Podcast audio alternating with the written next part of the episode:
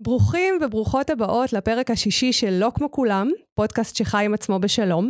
הפעם אנחנו מזמינות אתכם לשיחה שנכנסת לאחד מהקונפליקטים הגדולים בהוויה הישראלית, אבל לא כדי לריב, אלא דווקא כדי להשלים. היום נדבר על דת ורוחניות, אמונה ויהדות, על חילוניות ודתיות, אולי גורמי הפילוג הגדולים מכולם בימינו, אבל אנחנו דווקא רוצות לדבר על חיבור, קבלה והכלה בתוך הטריטוריה הזאת. להתמקד בכך שהדברים הם לא שחור לבן, אלא מגוונים וצבעוניים, בקשת שיכולה להיות גשר חזק ובטוח מעל הקרעים, ובשביל זה הזמנו אורח שבחר לחיות את חייו באופן מגשר, מקרב ומאחד. אז אה, אות ונתחיל?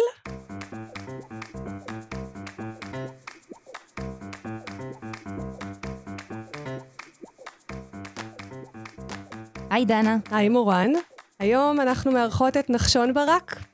נחשון הוא מלווה רב-תחומי בתהליכי שינוי והתפתחות אישית, מרצה ומנחה סדנאות עומק. היי נחשון. היי נחשון. היי. מה זה סדנאות עומק? סדנאות עומק זה סדנאות שבהם אנחנו אה, עושים תהליכים פנימיים, ואנחנו עובדים על עצמנו שכל ההתנהלות שלנו תהיה התנהלות פנימית, נביאה פנימית, מיקוד שליטה פנימי, ולא נהיה בכלל תלויים בגורמים חיצוניים, גירויים חיצוניים או שום דבר אה, חיצוני, לא מנהל אותנו. שמחת החיים שלנו והאהבה הפנימית שלנו והתשוקה לחיים לא תלויה בשום גורם חיצוני. כלומר, אני יכול להיות ביער הזורע וביער השחור בגרמניה ולהרגיש בדיוק בדיוק בדיוק אותו הדבר. כלומר, השמחה והתשוקה שלי לחיים נובעת אך ורק מעצם הנוכחות שלי. באיזה עולמות זה מתקיים? בעולמות של התפתחות אישית? איך... גם הלימוד הלכאורה שנשמע תיאורטי, כלומר נגיד הסנגה היהודית ניקח אותה לדוגמה, היא כולה תהליך אימון אה, פנימי. זה ידע תיאורטי מרשים, מעניין, זה העולמות שזה לקוח, זה הפילוסופיה והפסיכולוגיה הבודהיסטית והיהדות. אפשר להגיד תבונת היהדות, החלק הפנימי של היהדות, לא הרובד החיצוני שלו, והם משתלבים בצורה מדהימה ביחד. יכול להיכנס קצת בודהיזם, קצת אימן פנימה, אבל זה בעצם המיין, זה מה שציינתי. אבל עושים ממש ממש ממש תהליכים, זה לא לימוד אה, תיאורטי גריידה. זה ממש אה, לוקחים איזשהו נושא, מעמיקים בו, לומדים אותו וממש עושים איתו תהליך אימוני פנימי והמטרה היא באמת ליצור אה, איזשהו מקום פנימי מאוד מאוד מאוד חזק שבאמת כמה שפחות אה, להיות תלוי בדברים חיצוניים, גם הם לוקצים עם כלים שהם יכולים להדהד ולהתאמן בכל רגע ורגע בחיי היום יום. טוב, התחלת לדבר על יהדות ואנחנו ככה ניכנס לתוך הנושא של הפרק.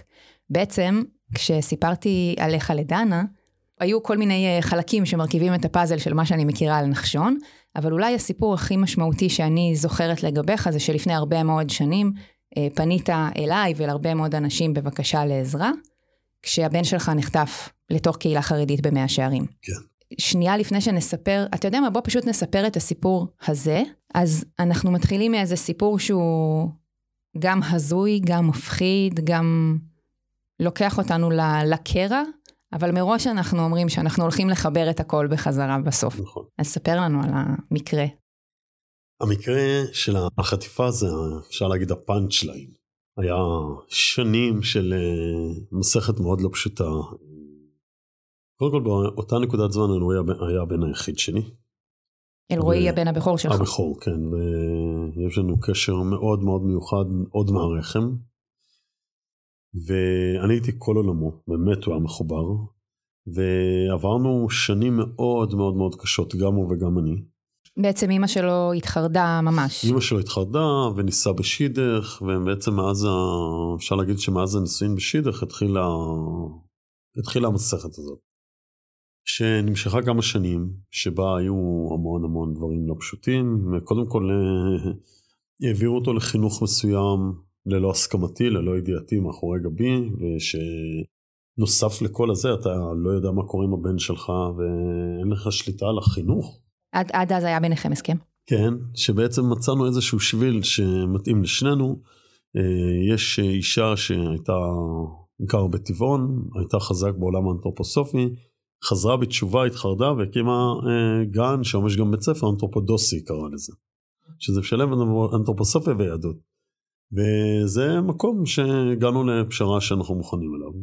ואז פתאום הגיע שידך, ובא בן אדם ואומר, מה פתאום אנתרופודוסי? מה פתאום, אצלנו לא יקום ולא יהיה, מה זה, זה אנרגיות אה, של גויים וכאלו וכולי. ומאחורי גבי העבירו אותו לאיזשהו גן של תלמוד תורה ומשם לתלמוד תורה ו... ואז ההתעסקות בהמון דברים אה, שקודם כל לא קל לי להתעסק בהם וזה הלך והחמיר כל הזמן. אה, ופתאום לא רצו להביא לי אותו ולא ידעתי אם אני אראה אותו או לא אראה אותו ובכלל ביום יום הוא כן יהיה בתלמוד תורה שאני לוקח אותו לא יהיה לא ידעתי גם איפה גרים. תמיד דאגו למנוע ממני את אפשרות לדעת איפה החליפו מספרי טלפון כל יומיים, כלומר ממש. אה, כן.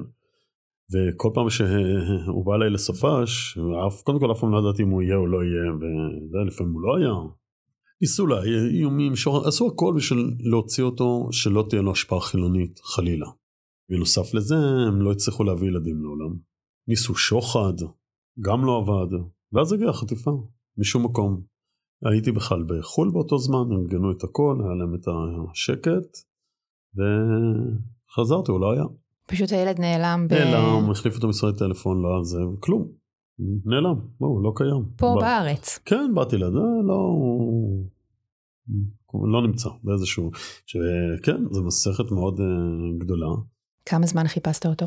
חודשיים.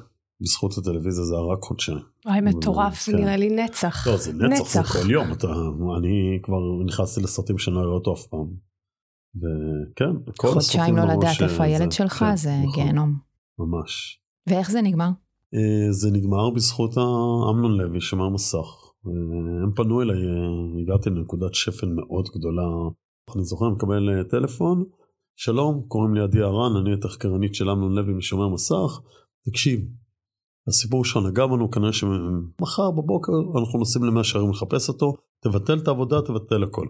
הגעתי לתל אביב, בבוקר למשרדים שלהם, ישר נסענו כולנו יחד למאה שערים, חיפשנו ככה וככה עוד יום ועוד יום, ככה כמה ימים, עם הצוות צילום והכל. ואז באיזשהו שלב גם המשטרה וגם uh, הרווחה הבינו שהם בתמונה, ופתאום הכל התחיל לרוץ. פתאום עברתי לראש הרשימה, פתאום כולם נכנסו ללחץ, פתאום קיבלנו טלפון למחרת מדובר המשטרה, הוא אומר תקשיבו, חקרנו אותה באזהרה, תגיעו מחר בשתיים. כשיש כן, מצלמות בדיוק, הכל מקבל... אה, בדיוק. הגלגלים זוכ... זזים. אני זוכר שכשהגענו אה, מירושלים לזאת של הרווחה, אז הגעתי עם אה, חברה טובה שהיה לה מצלמה נסתרת בתיק. צילמנו את הכל, טוב, ואז בסוף הזה פתאום הגיעה התחקירנית, שמה לה איזשהו משהו על השולחן, שזהו, אומרת לה, אנחנו מיימנו, הייתה בשוק, בהלם טוטאלי, והיא גם אמרה לי מראש, אמרה לי, תקשיב, איך שהם ידעו, ידעו שאנחנו בתמונה, תראה שהכל ירוץ, וזה ממש ככה, ממש ככה. זה נורא עצוב שזה צריך לקרות עצוב, ככה. מאוד עצוב. מה גילית שם בחצרות? אני אגיד לכם, זה היה קטע, זה היה בדיוק בזמן של האם הטליבן. Mm-hmm. אז הכל היה שם צמיגים שרופים, פחים אה, ירוקים שרופים, הכל הזמן, ובלאגן, והיה שם כאוס שלם. ובתוך זה אני בא לחפש את הבן שלי. בתוך כל הפרשה הזאת שמתגלגלת בערוצי התקשורת וזה, זה היה כזה, זה קצת הזוי. אז אני בא ונתקלתי שם באנשים שונים ושונים, הרבה אנשים היו מאוד נכונים לעזור לנו. הרבה אמרו לנו תוותר, אין לך שום סיכוי למצוא אותו פה. איפה תמצא אותו בכל הסמטאות האלו? איזה נורא להגיד לאבא תוותר. כן, מי יכול לעלות בדעתו שאבא נכון, יוותר על הילד? נכון, אז אה, כן, אמרו לי אין לך שום סיכוי, עזוב, זה, זה מלחמה עבודה מראש. היה שם גם המון אה, לחץ, ואתה כל הבלאגן, מפגינים לידינו, אה, אנחנו יודעים, והסתובבנו גלויי ראש, לבושים כחלונים לגמרי. כן, זה היה מסע, היה בו גם הרבה פחד. לא ידענו, כולנו, לא ידענו מה יבוא, מה... כן, יש שם בקהילה משהו שהוא מאוד שומר, יוצר איזשהו מעגל שקשה לחדור אותו. נכון. וכשאתה בא מבחוץ, אתה באמת לא יודע לתוך מה תיכנס, יש אה, גם הרבה זרות. נכון. כמו שאתה מתאר, פחד. מצד שני, יש שם המון זרמים שונים. נכון. ולכן, זה לא קהילה אחת שבאה ואומרת, אה, זה, בגלל זה גם מצאנו כל מיני קולות שונים. איך מצאת את אלרועי? מה היה מצבו, איפה הוא היה? הוא היה בשוק.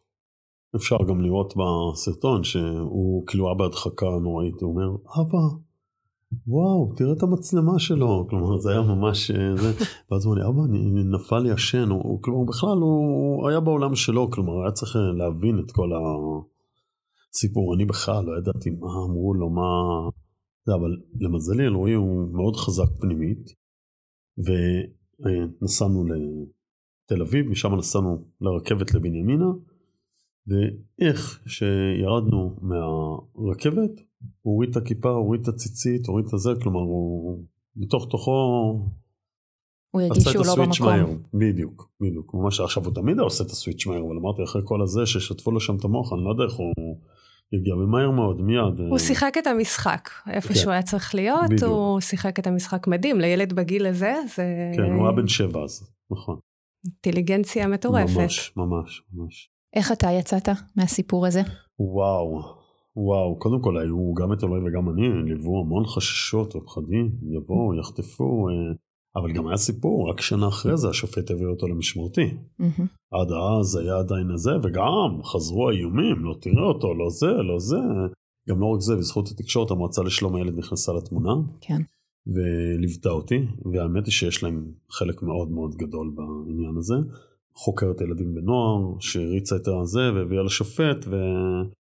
ובדיוק שנה אחרי זה השופט הביא אותו לחזקתי המשמעותי המלאות ועשינו את זה גם כשהוא נמצא אצלי את כל העניין הזה כדי שלא יהיו בעיות אחר כך בהעברה והוא נשאר כמעט שנה שלמה באזורה עם פאות ארוכות.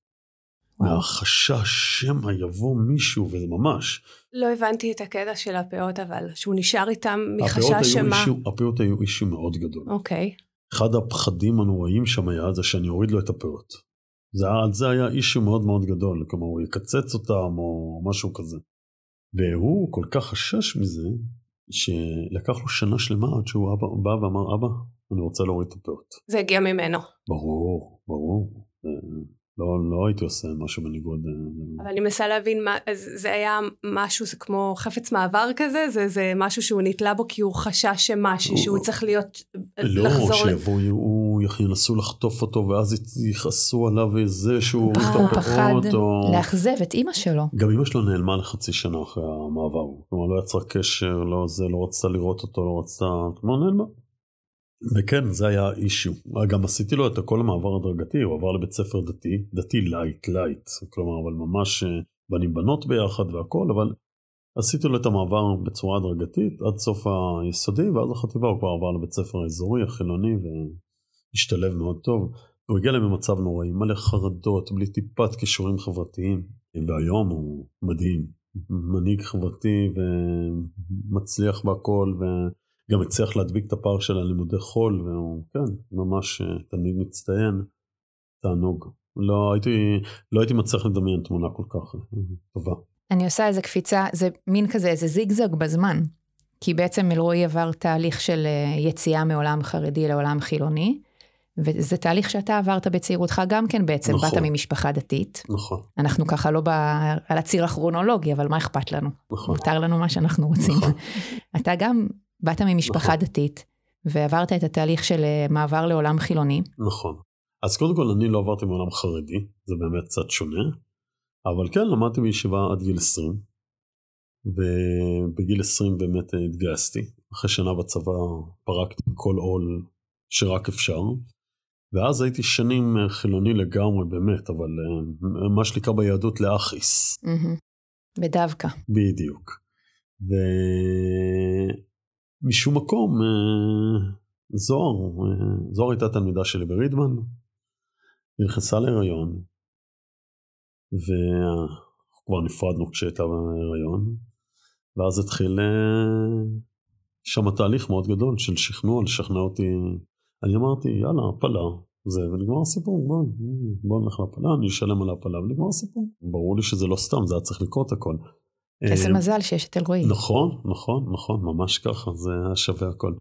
וכן, לא, גם הייתי צריך לעבור את הארבע שנים הקשות מאוד האלו של הנישואין, הייתי צריך לעבור אותם. אני מודה עליהם היום. איך מסיימים תהליך כזה בלי ריחוק נורא גדול, בלי שנאה נורא גדולה לעולם הדתי? קודם כל, אני כבר 18 שנה עובד עם uh, ציבור חרדי, אני מעביר להם סדנאות, ואני עובד איתם ויש לי את כל הסוגים, מסנגדים, ליטאים מה שנקרא, כל החסידויות שיש, יש לי איתם באמת uh, שפה מדהימה, חיבור מאוד טוב.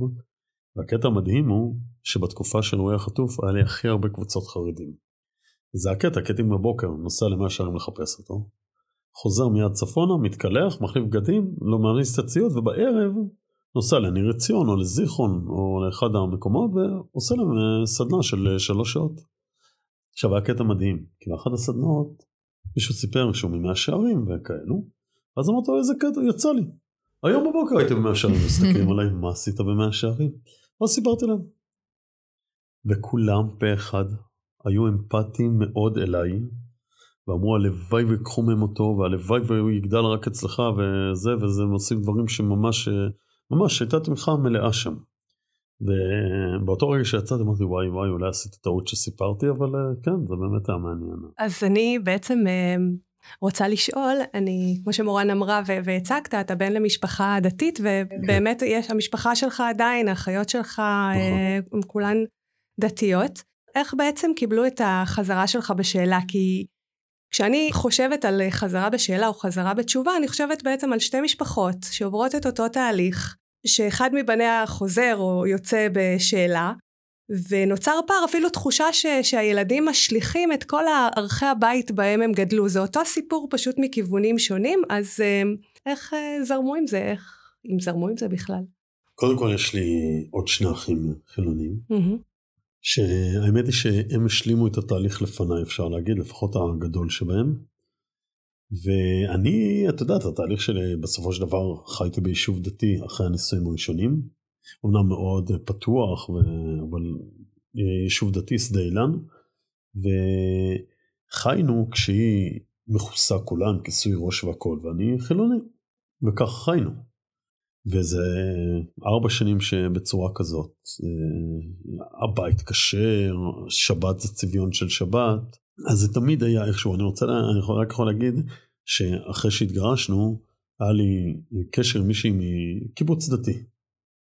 ואימא שלי רק שמעה את זה ואומרת עוד פעם דתייה, כלומר עוד פעם אתה מתחיל עכשיו את זה, כלומר, ואז אמרתי לה, לא דתייה, אני רק גר בקיבוץ דתי, אבל אה, כן, כנראה שבאיזה שלב הם גם הבינו שזה זה, זה כבר לא, זה יוצר יותר מדי בלאגן הדבר הזה. אני רוצה כאילו לשים את הפיל שבחדר על השולחן, בואו נגיד אותו. החברה שלנו היא חברה מאוד מאוד מפולגת, מאוד, אה, איך נגיד את זה? אתה חייב להיות שייך למשהו, אתה חייב להיות מזוהה עם משהו, אתה צבוע באיזשהו צבע, אתה מוגדר ב- לפי הגדרות, המסגרת היא מאוד נוקשה של חילוני, דתי, דתי מאיזה זרם, חילוני מאיזה צד של הקשת הפוליטית, הכל מאוד מאוד uh, ממוסגר, אתה, אתה בתוך המשבצת שלך, אם לא, לא מזהים אותך. ואתה לא חי לפי התכתיב הזה. אתה בין העולמות כל הזמן, רגל פה, רגל שם, אתה מתכתב עם כולם, נכון? אתה מג'נגל בין כל העולמות ברמת טבעיות, שבאמת, אני לא חושבת שאני מכירה מישהו נוסף שעושה את זה בצורה כזאת. אני כן מכירה אנשים שמעורים בקהילות שונות, וכן נמצאים בקשרים עם אנשים חרדים מתוך קהילות חרדיות מאוד סגורות, אבל התחושה שלי היא שיש איזושהי מגבלה נורא נורא גדולה, מין איזו אחריות כזאת של כל אה, משבצת לשמור על הצביון שלה ועל האופי שלה ועל הערכים שלה ועל כל מה שהיא מביאה איתה, דרך ההתנגדות לאחרות, נכון. דרך הקונטרה. אז אני אשאל בעצם איך, איך אני עושה הפרדה בין הסיפורים שאני מספרת לעצמי או שהחברה מספרת לי לבין האדם שעומד מולי. הרי האדם הפרטי הוא לא מייצג קהילה תמיד, ואיך אני נכנסת בעצם למקום שאני מפסיקה להתחשבן, להתפנקס. אה, אני צריכה לבוא לקראתו ככה, אבל הוא לא בא לקראתי ככה. אה, איך, איך אני בעצם מגיעה למקום שדיברנו עליו שהוא מגיע גם בזוגיות, בעצם בכל מקום הוא נכנס, אבל בעיקר במקום של בין אדם לחברו, בין האדם לאדם שעומד מולי. היא זרקה את המילה פוליטי. שמה אני מקיים את זה בצורה מאוד אה, ברורה. אני שמאלני לגמרי, מצביע מרץ, וכל מי שמכיר אותי ברשת רואה אותי כותב המון אה, בעד בנימין נתניהו, וגם אה, נותן קונטרה לאלה שמדברים נגדו. אין, אין היום אדם בעולם שיש לי רגש ומחשבה שלילית כלפיו, אין חיה כזאת. לא מי שפגע בי בעבר, לא, אין, אין, אין דבר כזה. עכשיו גם בנימין נתניהו מבחינתי זה שיעור, זה מתנה אדירה באמת לעבודה הפנימית שלי ולראות את הטוב שבכל אדם. כלומר, אני, אני, הייתי בעבר פעיל שמאל, וגם אז שאלתי את כולם, חבר'ה, איך זה, זה הרבה לפני שהיו כתבי אישומים ולפני שהיו חשדות, הרבה הרבה הרבה לפני. הייתה את אותה שנאה בדיוק, ולא הצלחתי בחיים לקבל תשובה. שאלתי אלפים, אנשי רוח, אנשי... לעולם לא הצלחתי לקבל תשובה. כי לא היו תשובות. זה שנאה מבפנים, היא לא, אין לה רציונל באמת. ואני, זה לקח אותי למקום של באמת, זה, זה היה, שם עליתי דרגה באמת, ולראות את הטוב שבכל אדם. אגב, יש לי מורה נפלאה, שהיא באימן, קוראים לה רבית, והיא מדברת כל הזמן על לשים את המשקפיים הוורודות, אגב, היא לגמרי שם. אז, אה, ואני אהבתי את המשפט הזה. נשים משקפיים, אני מסתכל בן אדם, אני שם משקפיים וורודות. באמת, אני אוהב אדם אמיתי, אמיתי, אמיתי. אני בדקתי את עצמי מכל כיוון. אני יכול להוסיף עוד סיפור? אה? בוודאי. יש לי מהאימן חברים טובים, אנשים שאני מאוד מאוד מעריך, שנינו מאוד מעריכים. אני חייבת שתגידו לי מה זה אימן, אני בטוחה שגם הרבה מאזינים לא מבינים מה זה ה name dropping שאתם עושים פה. בואו נגיד מה זה אימן, זה קצת יציאה מהארון כזה. אוקיי. נכון? כן, לא, לא, זה טוב לצאת מהארון. נכון? זה טוב, זה טוב. אז נחשון ואני הכרנו לפני הרבה מאוד שנים, מה זה, זה 16 שנה לדעתי. משהו כזה. כי אני יודעת לפי הגיל של הבת שלי. האימן זו קהילה ללימודים רוחניים של התפתחות אישית, של הבנת... Uh, חוקי היקום ומבנה האדם, הרוח, הנפש, התהליכים שאנחנו צריכים לעבור כדי להצדיק את קיומנו כאן על הפלנטה הזאת, ומה שצופן לנו העתיד אחרי הפלנטה הזאת. ולי אישית, יש אה, איזשהו, איזושהי מין דילמה כזאת אה, עם עצמי תמיד, בין הלאחיס הזה, של אה, אין כלום מלבדנו, אין שום דבר מעלינו, אני חילונית לחלוטין, לבין זה שאני יודעת שאני לא מאמינה בדבר הזה שאמרתי עכשיו. זה דילמה או אמביוולנטיות? אמביוולנטיות, זאת okay. המילה הנכונה יותר. Okay. אוקיי. אז זהו, זה אימן, יש אה, שכינו וקראו לזה כת, אימא שלי הייתה היסטרית לחלוטין כשנכנסתי לכת. אבל uh, אנחנו שנינו, אני חושבת, יכולה... אמרתי שנקרא לפרק הזה, אנחנו שנינו מאותה הכת. כן, זה מעולה, מעולה. אבל אני חושבת שאנחנו שנינו יכולים להגיד בפה מלא שזו לא כת, זו באמת קהילה. קהילה. מאוד uh, מכילה, מאוד פתוחה, עם הרבה מאוד ידע שנצבר uh, לאורך שנים מתרבויות מאוד עתיקות uh, באנושות. ושמאפשרת ללמוד למי, ש, למי שרוצה לדעת ו, וללמוד על עצמו בעיקר קצת מעבר לחיי היום-יום והחול וחולין, נגיד ככה. אז התחלת לספר משהו על האימן, ואחרי נכון, זה אני אשאל שאלה. נכון, וזה מתקשר למה שהיא אמרה. אה, יש לי חבר אה, טוב באימן, הוא עד לא מזמן היה גם פעיל מאוד ברשת אה, וכולי, והוא יצא פעם בפוסט שבו הוא כתב שהוא, יש לו חמלה כלפי גרעין של כל אדם, כולל פעיל דאעש וכל זה. אממה, כמה שעות אחרי זה הוא יצא בפוסט נוראי על ביבי, ויום אחרי זה בפוסט נוראי על זה הוא קרא לזה שר הביטחון עם סמך על, ביני, על ליברמן שהפך לשר הביטחון. אני הם, דיברתי איתו גם בטוקבק ואחר כך בפרטי. קודם כל ייאמר לזכות שכשאני בשיחות כאלה עם חבר'ה מהאימן אז יש הקשבה ויש שיח בניגוד ל, לרוב הדומיננטי.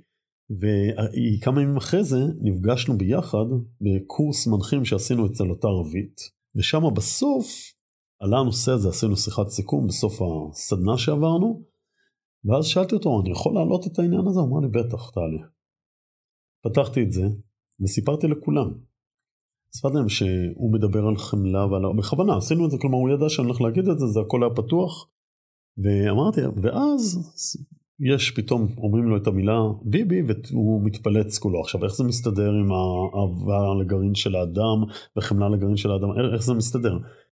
המנחה היא חברה שלה המון שנים, היא ישר אה, גם העמידה אותו במקום, יצוין, לזכות זה היה ב-2015 ומאז הוא לא כתב את המילה כלפי אדם ברמה האישית. עכשיו, זה לא אומר לא למחות כלפי עוולות, בטח שכן. אבל לא, לד... לא להתייחס עניינית ולא לגופו של אדם. ואז אתה נשאר נקי כל הזמן, ואתה גם מפריד את המעשים של הבן אדם מהאדם עצמו. רגע, אז אני רוצה לשאול עוד שאלה על האימן. שוב, אם כבר נכנסנו לעולם הזה של הרוחניות החילונית, נקרא לזה ככה, מין איזה תחושה כזאת, שוב, אמרתי, אתה מהלך בין לבין כל הזמן, נוגע, לא נוגע, ומעורב בהכל אה, בו זמנית. בעצם יצאת ממשפחה שחיה באורח חיים ובצביון דתי, והלכת ללימודי רוח שהם איזושהי, אני קוראת לזה דתיות חילונית. כן. ובעצם אה, ככה אתה מעניין לעניין באותו עניין כל הזמן. אתה לא מרגיש שאתה מין במעגל, בספירלה. אה, אוקיי, אז קודם כל זו ספירלה שרק עולה ועולה ועולה. אני אה, נפצעתי לפני 26 שנה, 15 במאי, 94. המתנה הכי גדולה שהיקום הזה נתן לי. ושם... איפה נפצעת? אני נפצעתי בלבנון. Mm-hmm. ושם התחלתי באמת לעצור רגע. לנסות להבין מה קורה פה בכלל. להבין שקיבלתי את החיים במתנה, ולהתחיל מחדש. וקודם כל גיליתי בי המון המון המון כוחות. גיליתי שיש בי כוח רצון שלא ידעתי שקיים.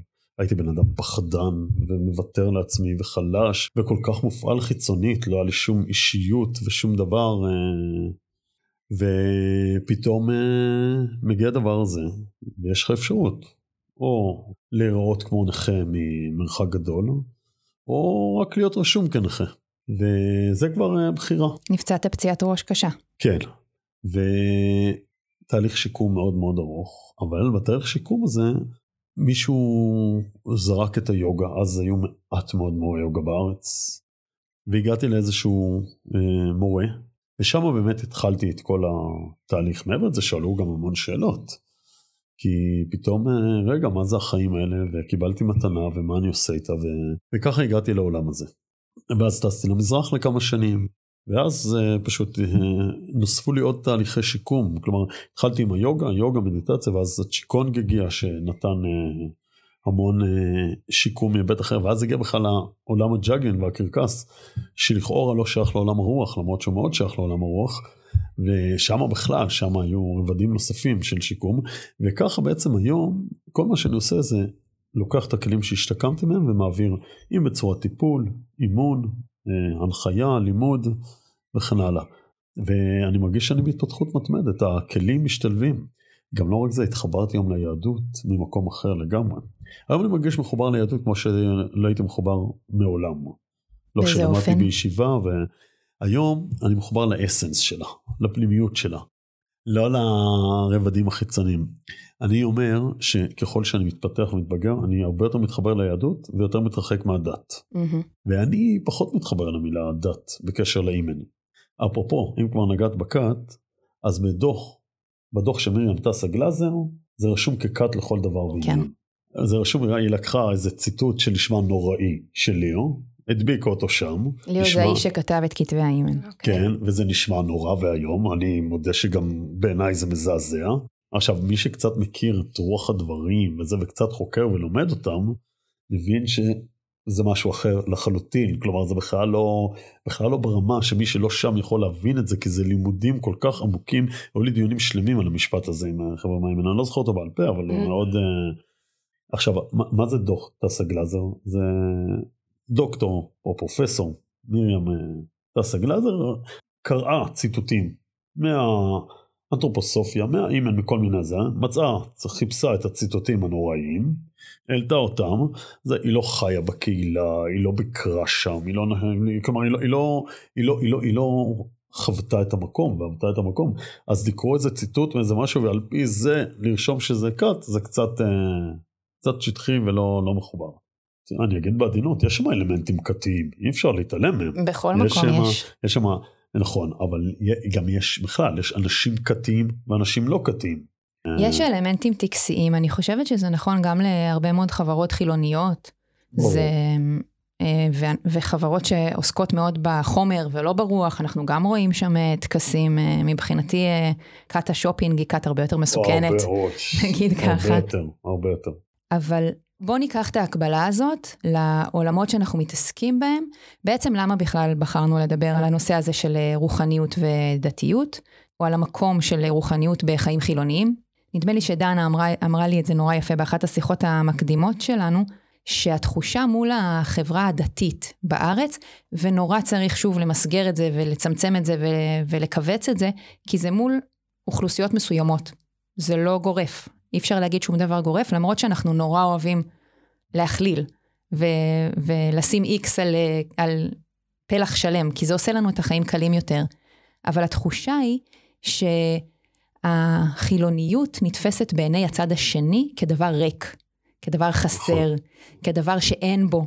שאין מה ללמוד ממנו, שאין מה להרוויח ממנו, שבעצם יש איזושהי פסילה שלנו, ואז נוצר הקונטרה הזה. נכון. אני אמרתי למורן שאני מוצאת את עצמי נתקעת עם העניין הזה של איזון, ושהתחושה שלי להגיע לעמק השווה היא לעולם לא תהיה שווה. שהחילוניות שלי היא לא עגלה ריקה מתוכן, ואני מנסה כל הזמן לחשוב איך, איך יוצאים חכמים ולא צודקים. נכון. על הפנקסנות הזאת שדיברנו קודם, כי בסופו של דבר, גם בזוגיות אתה מתפשר, וגם אם בן אדם שלך הוא לא דתי ו- וחילוני, לא צריך ללכת לקצוות, אתם אנשים שמגיעים מעולמות שונים, וכל אחד מגיע עם החבילה שלו, שהיא לאו דווקא דת, אבל כשזה, שזו תכונה אה, ארצית כזו, שאנחנו באמת מקטלגים גם את הקבוצות. בסוף מדובר באנשים שמגיעים עם איזושהי מזוודה שהם סוחבים איתם, אבל אנחנו לא יודעים מה המזוודה הזאת. זה נכון, העניין הוא לא להאחז.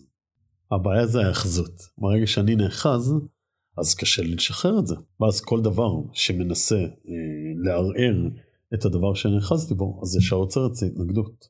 וזה בעצם העניין. ואז אני חושב שהכת שלי, הדת שלי, הדרך שלי היא הכי נכונה. אגב, אה, כתבתי איזשהו מאמר, שלא כל אה, שומר תורה ומצוות הוא דתי. חד משמעית. מה הכוונה? הוא יכול ללכת עם כיפה ענקית וציציות בחוץ. אני מדבר דווקא על האנשים המדהימים והערכיים והאיכותיים, הם הלא דתיים מבחינתי. למה הם לא דתיים? מבחינתי דת זה לא אמונה. דת זה אלמנט, זה פונקציה של סגידה ואלמנט סגידה. חופש, שאלה קיימים, של חופש, האם אתה חופשי ב- מספיק בדיוק, בתוך ה... בדיוק, האם יש לך חופש פעולה, נגיד סתם עשה לך רב, עשה לך רב, רובם הרב עושה אותם, זה נשמע נורא מה שאמרתי עכשיו, אבל uh, אני אמור לעשות את הרב, אני אמור לבחור אותו, אני אמור לעשות אותו, את הרב שלי, אני לא אמור לתת לו לנהל לי את החיים. ו... עכשיו, ברגע שאני, אין לי סגידה, אלא אני בא מתוך אמונה ואהבה נטו, ואני מכיר הרבה אנשים שנראים ממש ממש דוסים, והם שומרי תורה ומצוות, אבל הם לא דתיים בכלל, כי אין בהם טיפה של פחד, הם באים אך ורק מאמונה ואהבה נטו, הם עושים בסופו של דבר את מה שנכון להם, לפי הדרך שלהם, כשמה שמנחה אותם זה באמת היהדות. אבל הם לא בגלל שהשולחן אומר, ערוך אומר כך וכך, אז הם עושים כך וכך. אם זה לא מתחבר למקום הפנימי שלהם, הם לא עושים את זה. אז זה מבחינתי הם לא דתיים, הם שומרי תורה ומצוות, אבל הם לא דתיים. דתיות אתה מתייחס בעצם לטקס ולגבולות. לא, לא לטקס, לא לטקס. למקום הפנימי שלך, האם אתה סוגד לדבר או לא סוגד? טקסיות יש בה דבר נפלא. אה, אני מאוד חושב שטקסיות זה דבר מאוד מאוד חשוב גם. היא עוזרת לחבר אל המרכז הפנימי, יש טקסים שיש בהם אה, תדרים אנרגטיים מאוד מאוד uh, טובים, אני חושב שזה בריא מאוד טקסיות. בכלל טקסיות זה דבר בריא בעולם המערבי מודרני. אני רוצה לספר על עוד איזה נקודה אמביוולנטית מבחינתי. שוב, אם ניקח את האימן כאיזשהו אה, עוגן של אה, העולם הרוחני החילוני, איפה שאנשים מחפשים את עצמם, אה, נקביל את זה לחיפושים בהודו, אה, בודהיזם וכולי, לעומת היהדות אה, האורתודוקסית נקרא לה כאן, אז יש ביהדות איזשהו רצון להפיץ את התורה, שאין מלבדה ושכולם ילכו לפיה וכולם יאמינו בה וכולם ינהגו על פיה, וזה דבר שזיהיתי בעצמי כשלמדתי באימן. למדתי דבר שהוא מאוד מאיר לחיים, מבחינתי גם בעין וגם באלף, מאוד ממלא, מאוד uh, נותן כלים לחיים, ומאוד רציתי לספר על זה לאנשים. איפה נתקלתי בשאלות לגבי האימן? כשהבנתי שאני לא יכולה לעשות את זה. שיש איזושהי אה, אליטה או שכבה שאומרת, לא, לא, לא, אלה כתבים סודיים, לא מוציאים אותם החוצה. פה אמרתי, רגע, אני בסודות לא מתעסקת, למדתי מה שלמדתי, אני לא מוכנה לשתף פעולה עם הסגירות הזאת. בסגירות הזאת יש משהו מבחינתי, לגמרי. שהוא, נכון. זה יכול לבוא ב- באמת בקבוצה חילונית, בקבוצה חרדית, בקבוצה דתית מכל uh, זרם שהוא. הצורך לאחוז במשהו ולהפוך אותו, לש, אותו לשלך בלבד, אם יש משהו שהוא אמת, בעיניי הוא לא שייך לאף אחד. אני מסכים איתך, ומצד שני יש גם הבנה לסודיות. קודם כל הסודיות שאתה מסתיר ואתה שומר אותה, זה, זה באמת שאלה, אם אתה כל כך מסתיר את זה וצריך זה, האם אתה באמת שלם עם הדרך הזאת? אם אתה חושב שהיא אמת, אז מה אכפת לך להפיץ? אבל, אבל יחד עם זאת, השאלה היא, איך אתה מתווך את זה? כי זה ידע שלא כל אדם יכול להבין אותו. נכון. עכשיו החוכמה היא זה לא לא להוציא את זה החוצה, אלא לתווך את זה כמה שיותר נכון. אגב, הייתה לי שיחה עם אה, בחורה צעירה שגדלה במעלה צביעה, היא גם עזבה את האימן והכל, ובדיוק על העניין הזה. של אה, איך מסבירים את הדבר הזה בכלל, איך חיים אותו, איך מסבירים אותו. עכשיו זה קטע מדהים, כי גם אלה שיצאו, הרוח נמצאת אצלם, כלומר הם משתמשים בה ביומיום. כול, זה... כולם אני חושבת, כן, מישהו שלמד לא. משהו שמשפר את איכות חייו, נכון. שעוזר לו להבין משהו לגבי החיים, זה בכלל לא משנה איך תקרא לזה.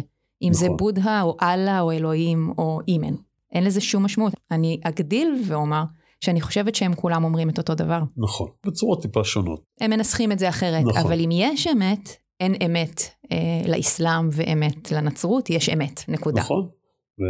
וזה משתלב עם הבודהיזם והיהדות האימן בצורה מדהימה. נכון. ממש, אה, שוב, ברגע שאתה לא מתווך את זה נכון, אתה יוצר התנגדות. ואז זה באמת אה, סביבה תומכת, אה, ודרך אגב, הרבה יוצאים היום אה, החוצה, אה, זה כבר הרבה פחות מוסתר. יש לי כמה חברים באימן שבפייסבוק הם בשם הנבחר, ומדברים על זה הרבה יותר בחופשיות. דנה צוחקת, היא לא יודעת מה זה שם נבחר. אה. אני, אני דווקא לא, אני שמעתי שיש לך עוד שם, זה מאוד הצחיק אותי. אתה מבין, אני ומורן חברות אה, עוד מעט שנתיים, נכון. אה, והחברות שלנו, היא מרגישה כאילו אני אה, אה, מהגן, מגן חובה יחד איתה, וכל פעם אני מגלה, מגלה הפתעות. זה כמו מסיבת הפתעה, כל פעם. כל פעם זה מסיבת הפתעה, ואז אני מגלה שיש לה שם, איך קוראים לה? שם הנבחר שלי היה טוהר. מורן מבחינתי בבי, מה, מה עכשיו תואר? אז, זה- אז, אז זה נורא הצחיק אותי, אבל... אני אה, בא מתחום ה-NLP, אוקיי. וזה, אני כבר המון שנים ב-NLP, וזה, כל התהליך הזה של השם הנבחר זה, זה תהליך NLP מובהק. כל הרציונל של השם הנבחר זה לח, לחזק תכונה שאתה רוצה לחזק אותה, כלומר להעצים אותה. אז אם חסר לך חופש, אז אתה יכול לבחור את השם חופש. אם חסר לך שקט, אז אתה בוחר את השם שקט, אם חסר לך קשב, אתה בוחר קשב, וכן הלאה וכן הלאה וכן הלאה. דרך כלל כל הדוגמאות האלה זה באמת דוגמאות של אנשים שבחרו את השמות האלו, ויש עוד הרבה. וטוהר? זה מה שחסר לך? טוהר? מהמם. את מכולם? אוקיי. זה הכל ברבדים הפנימיים, זה לא אני משהו... שמחה שאתה מסביר, כי אני קצת, אה, קצת אה, מזל... כאילו, לא, בראש שלי. בתפיסה שלי, זה. קצת... לא, וואי, את אה, יודעת איך אני זלזלתי בזה בתחילת הדרך, כשאנשים היו מגיעים לקבוצה בערב עם השמות המוזרים שלהם? כי מורן מבחינתי מאוד ארצית, מאוד טיק טק, מאוד ביצועיסטית, מאוד, ופתאום עכשיו מה שהאנטי-בנטי, זה היה נשמע מה טוהר נכון. עכשיו, את בשרוואל, אני ישר נכון. הבנתי אותה בשרוואלים ורסטות. אבל אני גם ככה כל אני היום בשרוואלים אני- ביחפה. אני חושב השרואלים עם הרסטות, הם- חסר להם הרבה תואר בדרך כלל, בתור אחד שהיה שם שנים בתוך העולם הזה. שוב, אנחנו לא עושים הכללות. לא, לא. אני לא, מכירה הרבה לא, חברים שלי לא, לא, לא, ואתה לא תגיד עליהם. לא, לא, לא, לא, לא, חס ושלום, אני אומר, אני אומר, מה שאומר, לא תמיד התדמית החיצונית מעידה באמת על העניין, וזה מה שרציתי להגיד. כן. אתה יכול להיות איש עסקים בחליפה וזה, ועם תואר פנימי מאוד אה, גבוה. זה- אז אוקיי, אז בוא. תסביר על השם. ואז מה שקורה, כל פעם שאומרים לך, קוראים לך בשם הזה, אז כל המערכות שלך רגילות לשמוע את זה כל הזמן, את השקט או את החופש או את מה שאתה רוצה לחזק, אתה שומע את ההדהוד הזה כל הזמן. חשיבה ו- מייצרת ו- מציאות ו- כזה. לא, לא רק זה, הפעמונים כל הזמן אומרים לך קשב, קשב, קשב, ואתה שומע את זה כל כך הרבה פעמים במשך היום, שזה באמת מהדהד ונכנס לכל המערכות. זה ממש תהליך NLP מובהק ומעולה. עכשיו, יש כאלה שעושים תהליכים מהיר, מהר. ואז הם רכשו את המידה הזאת, אז הם מיד עוברים לשם אחר, הם מוכרים שם אחר, Mm. של מידה נוספת שהם רוצים לחזק בתוכם. אז בעצם השמות האלה הם אה, כלי, זה עוד כלי במזוודת הכלים, אבל זה לא באמת נחוץ. זה אם אתה עושה עבודה פנימית, אתה לא צריך את התזכורות החיצוניות האלה כל הזמן, לא? אה, רגע, קודם כל דיברנו על טקסיות, טקסיות יש לה ערך מאוד גדול, אוקיי. אבל בלי שום קשר. בעצם, מה זה תהליך פנימי? זה תהליך פנימי. השם שאתה בוחר ושמהדהד לך כל הזמן תהליך פנימי, זה לא תהליך חיצוני. אני חושבת שזה, שזה חלק מהתהליך הפנימי, הוא בעצם ההבנה, כמו שהתחלנו בעצם בשיחה, אמרת שהכוח שלנו, העוצמה שלנו, השקט שלנו, מגיעים מבפנים. הם לא תלויים בשום דבר מבחוץ. ויש עם זה יכולת אה, מאוד גדולה להגיד אה, כלפי חוץ, אלה הדברים שאני מאמין בהם.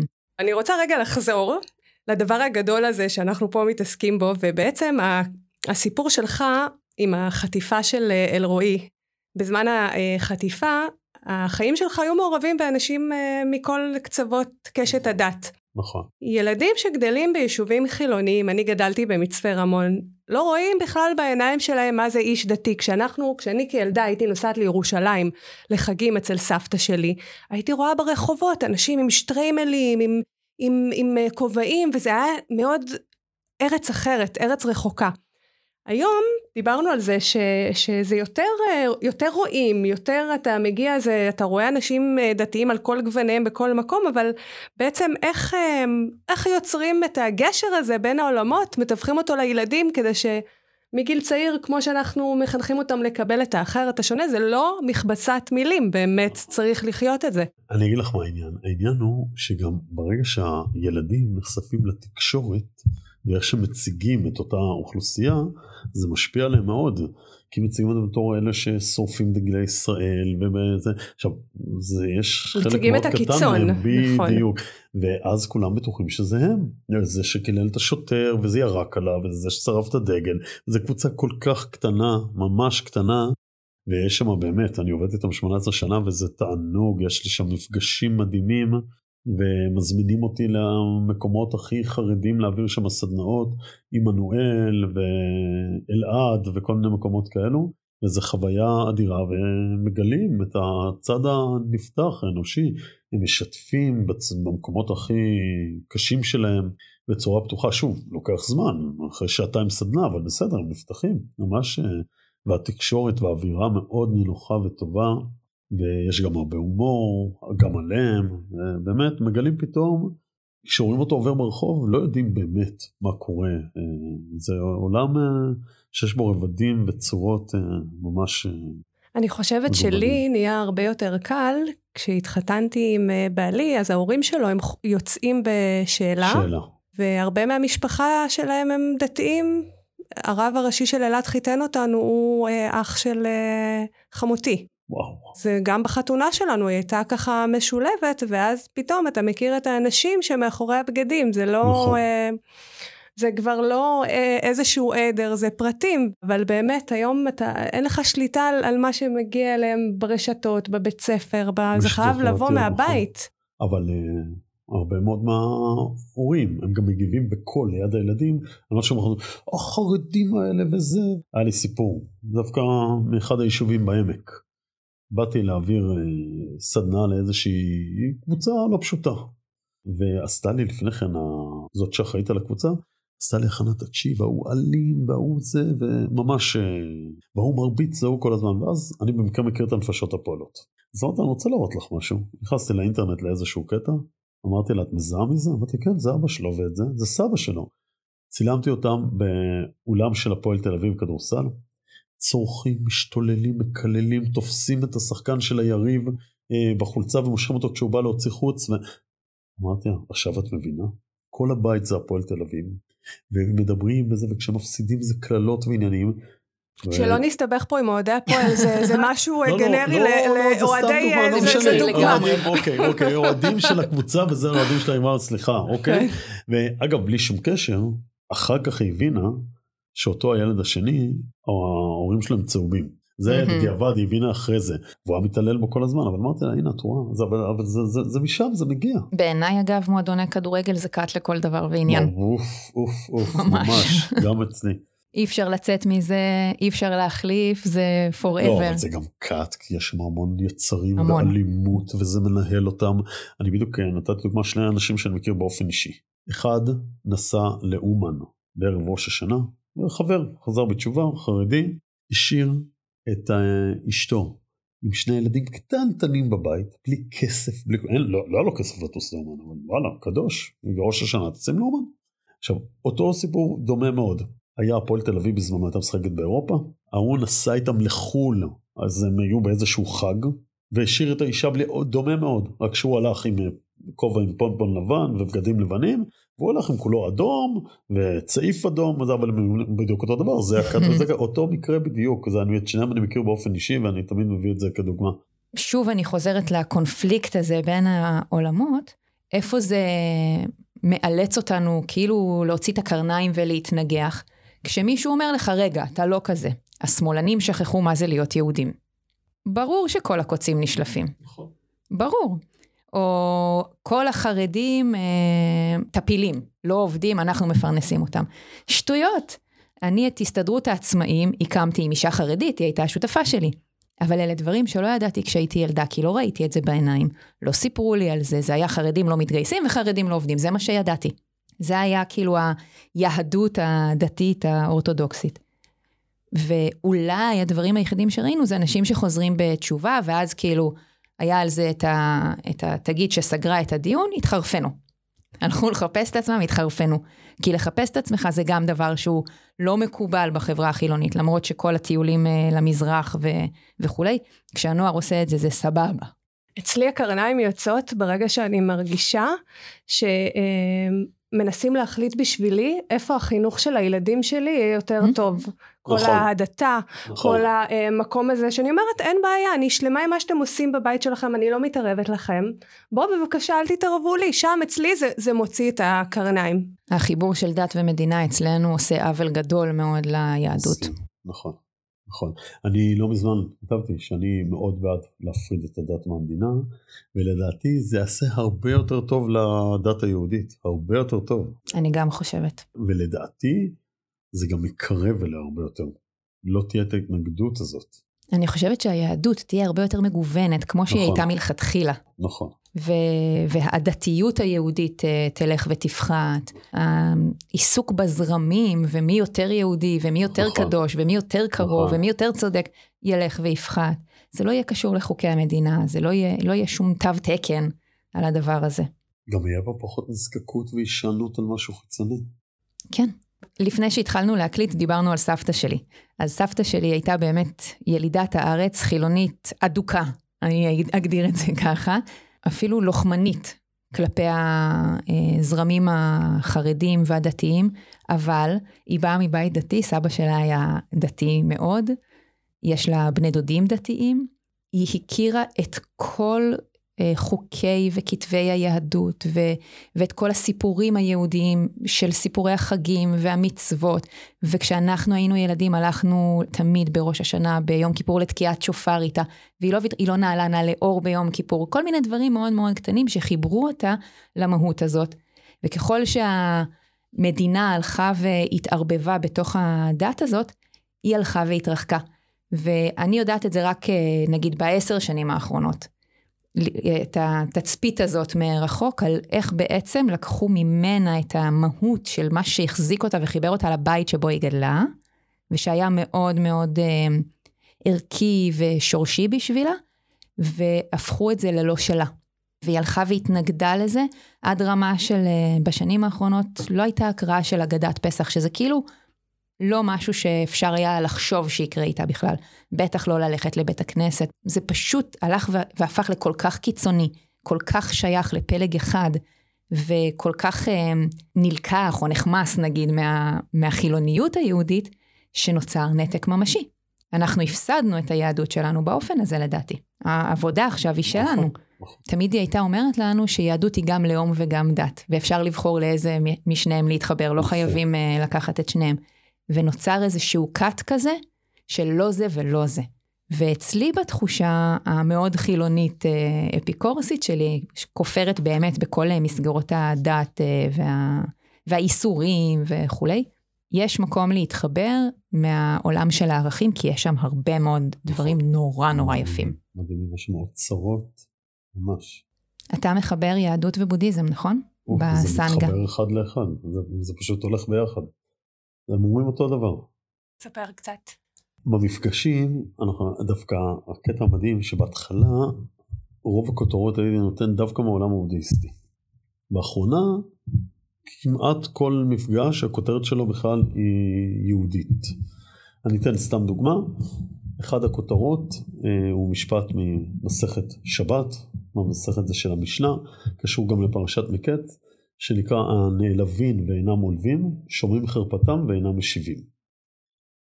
זה רמה מאוד מאוד מאוד גבוהה להגיע אליה. בעצם ביהדות אומרים שזו הרמה הכי גבוהה להגיע אליה. ואנחנו כמובן מקשרים את זה עם התכנים הבודהיסטיים שיושבים על זה מצוין, ואנחנו ישר לוקחים את זה לחיי היומיום. ניתן דוגמה. אחת השאלות המרכזיות בשיעור הזה זה למה, למה אנחנו, אני, האנשים, נפגעים מאוד מטוקבק שמישהו כתב להם ברשת שבכלל לא מכירים אותו, הם לא פגשו אותו מעולם. אה, וממש נעלבים, ומתחיל ויכוח וזה, ולפעמים חוסמים אותו, הוא לא מכיר אותנו, לא יודע לנו כלום. יש נטייה מאוד אה, במיוחד ישראלי, אבל כלומר אתה דורך למישהו על איזשהו כפתור, אתה לוחץ למישהו על איזה כפתור, ישר אה, זה יכול להיות על פוסט שלך, זה יכול להיות בכלל על תגובה שכתבת, וזה מפעיל אנשים, עכשיו שאלה למה? זה עוד הרמה הנמוכה יותר. אבל מה קורה כשאנשים, אה, שמישהו קרוב אליך אומר את זה באיזה פורום של חברים, אתה יכול להיפגע יותר. אבל זה מדהים שבן אדם שבחיים לא פגשת, הוא לא יודע לך שום דבר, יכול לכתוב משהו וזה מפעיל אותך ואתה נכנס, ואז באמת שאלה. עכשיו הנעלבים ואינם עולבים, שומעים חרבתם ואינם משיבים, אמורים להגיע למצב שיכולים להגיע, להגיד עליהם דברים, וזה לא, זה לא ייצור בהם את ההתנגדות או את הזה, הם יוכלו לנשום פנימה. ולהבין שאוקיי, זה שלו, זה דרגה מאוד רעה. וזה נושא שלם, שאנחנו פותחים את זה המון אה, שאלות של הרשת, שם אנחנו מתחברים בעצם איך הרשת החברתית מנהלת אותנו, משפיעה עלינו. אה, וזה תהליך שלם, זה נושא שלם, ואז באמת אנשים לוקחים את זה לחיי היום, ואז ברשת הם כל הזמן הולכים להיות בתשומת לב לדברים. וזה שיעור שלם של סתם דוגמה, יש אחד מהם, יכול להיות, אה, יש נושא שנקרא, זהו חכם הלומד מכל אדם. ואז אנחנו מפתחים את זה לגמרי, ששם אנחנו רואים גם מה אפשר ללמוד מכל אדם. אנחנו גם מדברים על זה שלא מכל בן אנוש, אלא רק מחלק של האדם שבו. Mm-hmm. ולזה כתוב מכל אדם. איפה מוצאים את הנקודת אדם שבו, איך זה, מה זה אדם בכלל, חיבור לאדמה, אדם, אדמה וכולי, יש לזה כמובן כמה הסברים. אבל אז לוקחים כל פעם נושא, ועליו הולכים, גם אנחנו הורגים הרבה, הרבה פרות קדושות בדרך, אה, ומראים דברים בצורה אחרת, נגיד כל כבודה בת פלך פנימה. אני אלרגית למשפט הזה. אה, יפה, אז אה, אבל אנחנו מאירים אותו באור שונה לחלוטין. אני מבטיח לך שאחרי שתזה את תראי אותו באור אחר לגמרי. תן לנו בשתי מילים שיעברו לי הגירודים. אוקיי, אז אה, עכשיו, עכשיו אני לא סתם לוקח משפטים כאלה שיש המון התנגדות. כל כבודה בת מלך מה זה משפט אדיר, אדיר אדיר, שבעצם מסכם את כל הדרך הרוחנית בצורה הכי מדויקת שיש. קודם כל בכלל לא מדובר על אישה. מדובר על החלק הנשי שמתהלך פנימה, לא מדובר על אישה. אישה במטבח, אישה זה, זה הרובד שרובם לוקחים את זה. מי שלא, מי שלא רגיל להזדווג עם הטקסט היהודי, אז זה יוצר בו הרבה התנגדות, כמו הרבה דברים אחרים. זה הולך לכל העניין של נביאה פנימית, ליכוד שליטה פנימי, תהלוך פנימה ולא החוצה. עכשיו, כל הכבוד של האדם זה בכלל בחלק הפנימי שלו, זה בכלל לא מהחלק החיצוני. זה, זה שוב זה הרבה יותר ארוך וזה מתקשר עם כל התכנים של הבודהיסטים וזה שיעור שלם של כמעט שלוש שעות. אבל בגדול זה משפט שאומר שהתהלוך הפנימי קודם כל הוא נשי לכן זה נקרא כל כבודה בת מלך פנימה כי זה החלק הנקבי הנשי. זה לא אה, החלק הזה ועכשיו זה גם שייך לחיבור של הנשי והגברי כי הכבוד זה בכלל משהו גברי. אם כתוב כבד את אביך ואת אמך מדובר קודם על האב. זה החלק של הכבוד, זה שייך למקום הגברי, וכתוב איש אמו ואביו תיראו, היראה זה קודם האם, וכשזה הכבוד זה קודם האב. אוקיי? בעצם זה קודם האישה וקודם הגבר, וכשזה יראה, יראת כבוד זה באמת שייך לחלק הנשי, הנקבי, לכן זה כתוב קודם האם ואחר כך אב, כשמדובר על היראה, בעצם זה פסוקים דומים, עם אותה משמעות, אבל הם רוצים להראות לנו שהכבוד שייך לגבריות, לזכריות, והיראה לנקביות, לנשיות. ושוב, זה, אני מבטיח לך שאחרי השיעור הזה את לא תראי יותר את המשפט, הוא משפט אדיר, אדיר. אני באמת חושבת שהרבה מאוד טקסטים יהודיים, הפרשנות היא העוול, לא הטקסט עצמו. נכון, נכון. יש לי חברה דתייה מיישוב בצפון באמת, שמספרת שיש מין איזה תחרות קדושה כזאת, ש, שהיא בעצם המאיץ של ההקצנה.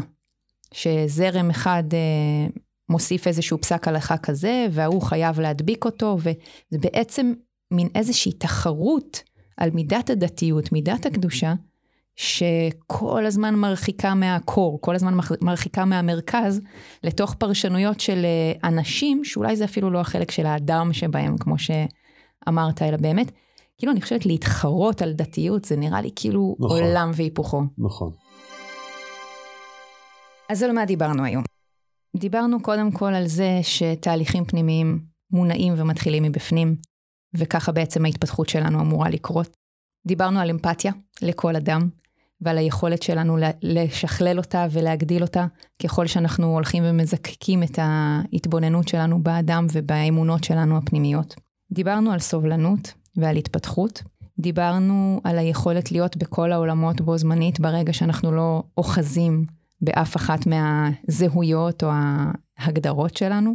דיברנו על החוכמה של היהדות, שלא שייכת לאף אחד, וכמוה כל התורות כולן, שהן באמת אה, בשבילנו ללמוד מהן, לבחור מהן את מה שמתאים לנו, לעשות איתן את הדרך.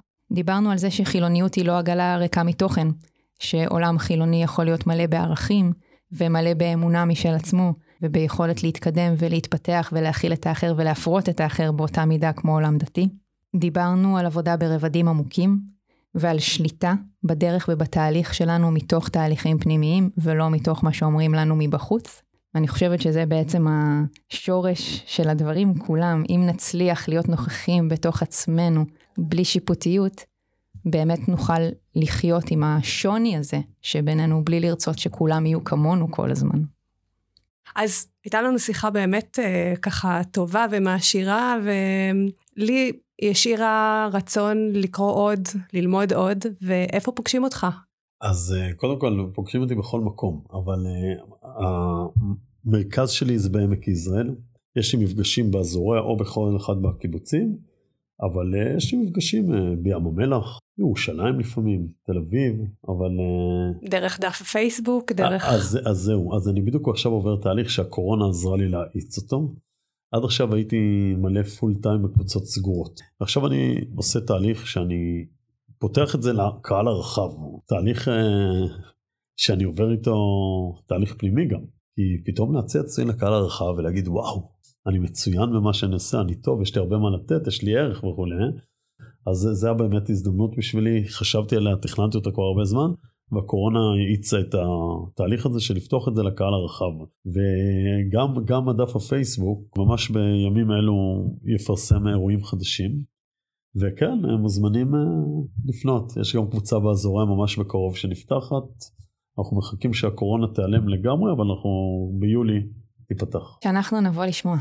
כן, כן, בהחלט. אנחנו נבוא ונעקוב ותעדכן גם אותנו, אנחנו נשמח ממש. נחשון, תודה רבה. תודה לכם. תודה גדולה. הייתה לי ממש חוויה נפלאה.